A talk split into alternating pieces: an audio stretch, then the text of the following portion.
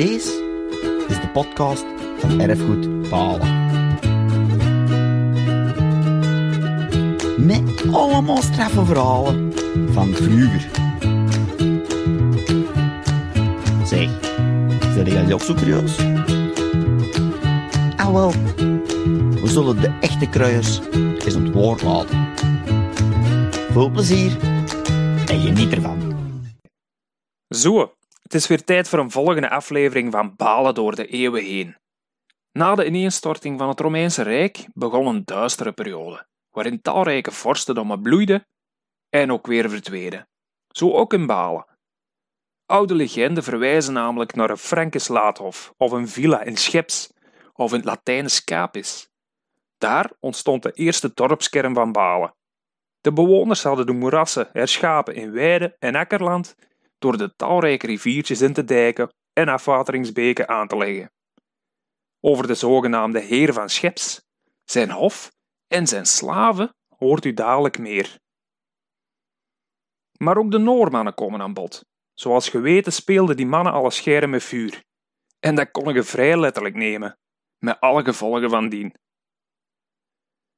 In de negste eeuw behoorden grote landstreken in Taxandrië of de Kempen, waaronder ook het latere Balen, Mol en Dessel, toe aan een zekere Adelhardus of Adelhard. Een schoon detail, hij was de neef van Karel de Grote. En nog interessant, onrechtstreeks was hij ook de grondlegger van onze huidige politiezone. Dat is interessant, nietwaar? Vanaf de 12e eeuw ontstond er stilletjes aan een dorpskern op de plaats waar ook het huidige centrum van Balen gelegen is. Wanneer en hoe dat is gekomen, laten we meester Kems heel graag zelf vertellen. Wederom vertolkt door Evil Tips. Voilà, geniet ervan! Nu een tekst van pastoor Geboers over de vrijmaking van de slaven en zo ook het ontstaan van Balen werd gerealiseerd. De slavernij was in het vroege België niet zo hard en vreed zoals bij de Romeinen. Ze bestond meer uit dienstbaarheid, welke de slaven hun meesters moesten bewijzen in de vorm van belastingen van de graan en vee die jaarlijks moest betaald worden. Toen in onze Kempen de heren en slaven werden bekeerd tot het christendom, werden de heren ook zachter en langzamerhand begonnen zij hun slaven van de dienstbaarheid te ontslaan en meer vrijheid te geven. Die vrijmaking van de slaven werd in ons land algemeen verordend in de 12e eeuw. Maar vermoedelijk was in Balen het christendom reeds gevorderd in de 8e eeuw en daarom is te geloven dat die vrijmaking ook al veel vroeger gebeurde. De vrijgemaakte slaven mochten hun meesters verlaten en hun woningen gaan vestigen waar dat zij wilden. En het stond hun vrij om bij hun meesters te blijven als ze dat wilden. Nu, in Scheps, was de kasteelheer zulk een braaf en menslievend christenmens, die zijn slaven met zoveel zachtheid had behandeld, en daarom kozen de meeste van hen bij hem te blijven wonen en zich niet van scheps te verwijderen. Dan konden ze ook in hun oude huizen blijven wonen, hun kost winnen mee het land te bewerken en vee te houden. Enigen hadden zich toch verwijderd van scheps en huurden landen van de heer en begonnen de aangebouwde uh, woningen te bewonen. En de onbebouwde heidegronden werden ook bewerkt. Zij werden dus echt pachters en landbouwers. En Scheps begon merkelijk te groeien in aantal woningen en inwoners. In de nabijheid van het kasteel werd er op de Neten een watermolen gebouwd en die stond volledig ten dienste van de inwoners. Het scheps werd een aanzienlijke villa en deze had iets eigenaardig dat ze waren hun eigen meester, hun eigen wil en eigenlijk hadden ze ook een, een volledig onafhankelijk bestuur. Tot in de 8e eeuw was de kasteelheer die daar de wetten stelde. Nadien, in de 13e eeuw, waren het de leenmannen die het gezag gingen voeren.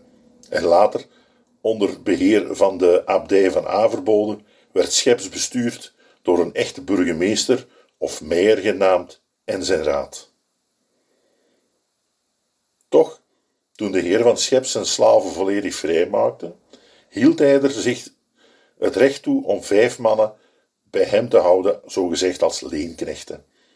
En zij maakten dus ook wel degelijk uh, deel uit van de goederen van het Hof van Scheps.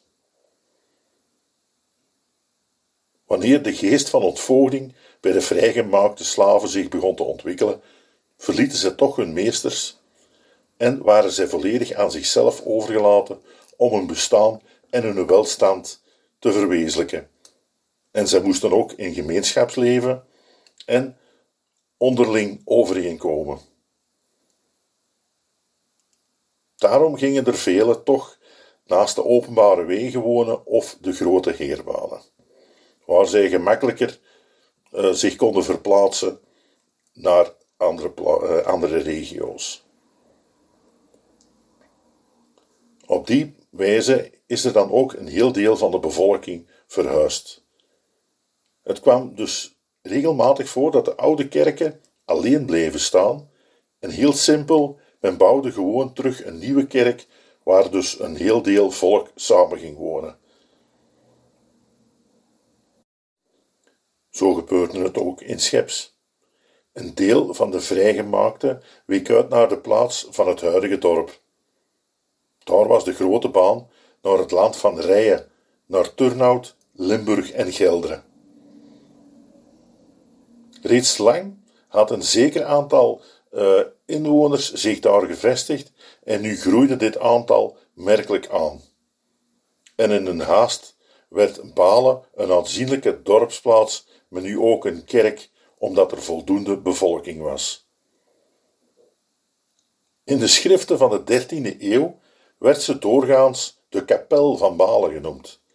En in het jaar 1267 schrijft men nog kerk of kapel van Balen.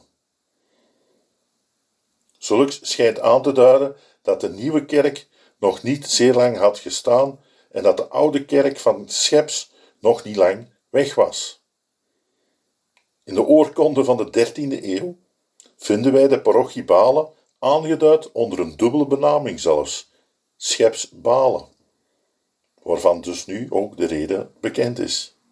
Toen de bevolking zich langzamerhand van Scheps naar de andere wijken ging verplaatsen naar het huidige dorp, werd daar ook dus een kapel gebouwd en kwam er in die tijd de parochie Balen, uh, bestond uit twee afdelingen, namelijk het oude Scheps en het nieuwe opkomende Balen.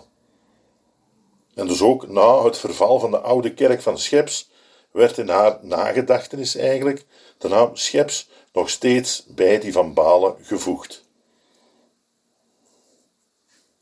Nu een stukje over de Noormannen. Dat de Noormannen in ons dorp zijn geweest, dat bevalt niet te betwijfelen. In het jaar 833 werden zij overal gezien in onze Kempen en hebben al de kerken, kloosters en geestelijke gestichten geplunderd en afgebrand.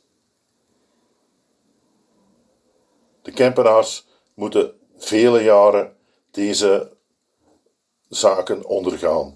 En in het jaar 882 kwamen ze terug om alles terug opnieuw te vernietigen.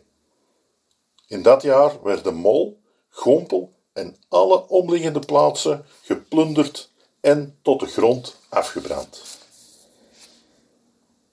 Het is eigenlijk niet te geloven dat de kerk en het kasteel van Scheps dat algemeen lot niet hebben ondergaan. Toch zijn ze later, tenminste gedeeltelijk nog, herbouwd, maar de leenmannen die het kasteel achterin volgens bewoonden, hebben met der tijd ongetwijfeld alles laten vervallen en dat er enkel nog een pastoorswoning overbleef. Deze werd in 1630 door brand vernield en zo verdween het laatste overblijfsel van het Hof van Scheps. De vader van de heilige Otrada, heer van Scheps, schonk het hof van Scheps met de eraan toebehorende goederen aan het klooster van het Benedictesse Sint-Amos klooster van Münsterbilze, dicht in de buurt bij Hasselt. Tot het bestuur der goederen stelde de abdis een leenman aan. Die moest toezien op het beheer van alles. En onder een zekere voorwaarde mocht hij ook uh, het vruchtgebruik hebben van zulks. De laatste leenman was Nicolaus, ridder van Dolmelen, die met de toestemming van de abdis in het jaar 1266 al zijn rechten verkocht aan de toen opkomende abdij van Averbode. Het jaar nadien kwam Averbode in het volledige wettelijk bezit van de eigendom en al de goederen van het Hof van Scheps. De, abdu, de abdij verhuurde de goederen aan landbouwers, omdat die zich uh, zouden willen laten uh, onderroepen door de abdij van Averbode. Het gehucht bleef zelf vrij en onafhankelijk uh, bestuurd door een meijer en een raad van zeven gezworenen. De meijer werd aangesteld door een prelaat en deze moesten bij hem de eed afleggen voordat ze in dienst konden treden. De gezworenen werden gekozen uit de bekwaamste en de meest rechtvaardige mensen van Scheps. Zij oefenden later ook het bestuurlijk en rechterlijk gezag uit van de dorpsgenoten. Als eigenaar van het Hof van Scheps kreeg de abt verschillende rechten. Ten eerste, hij was de heer van Scheps. Ten tweede, hij kreeg het recht om een nieuwe pastoor aan te duiden en voor te stellen aan de bisschop. Ten derde, hij kreeg ook het tiende recht.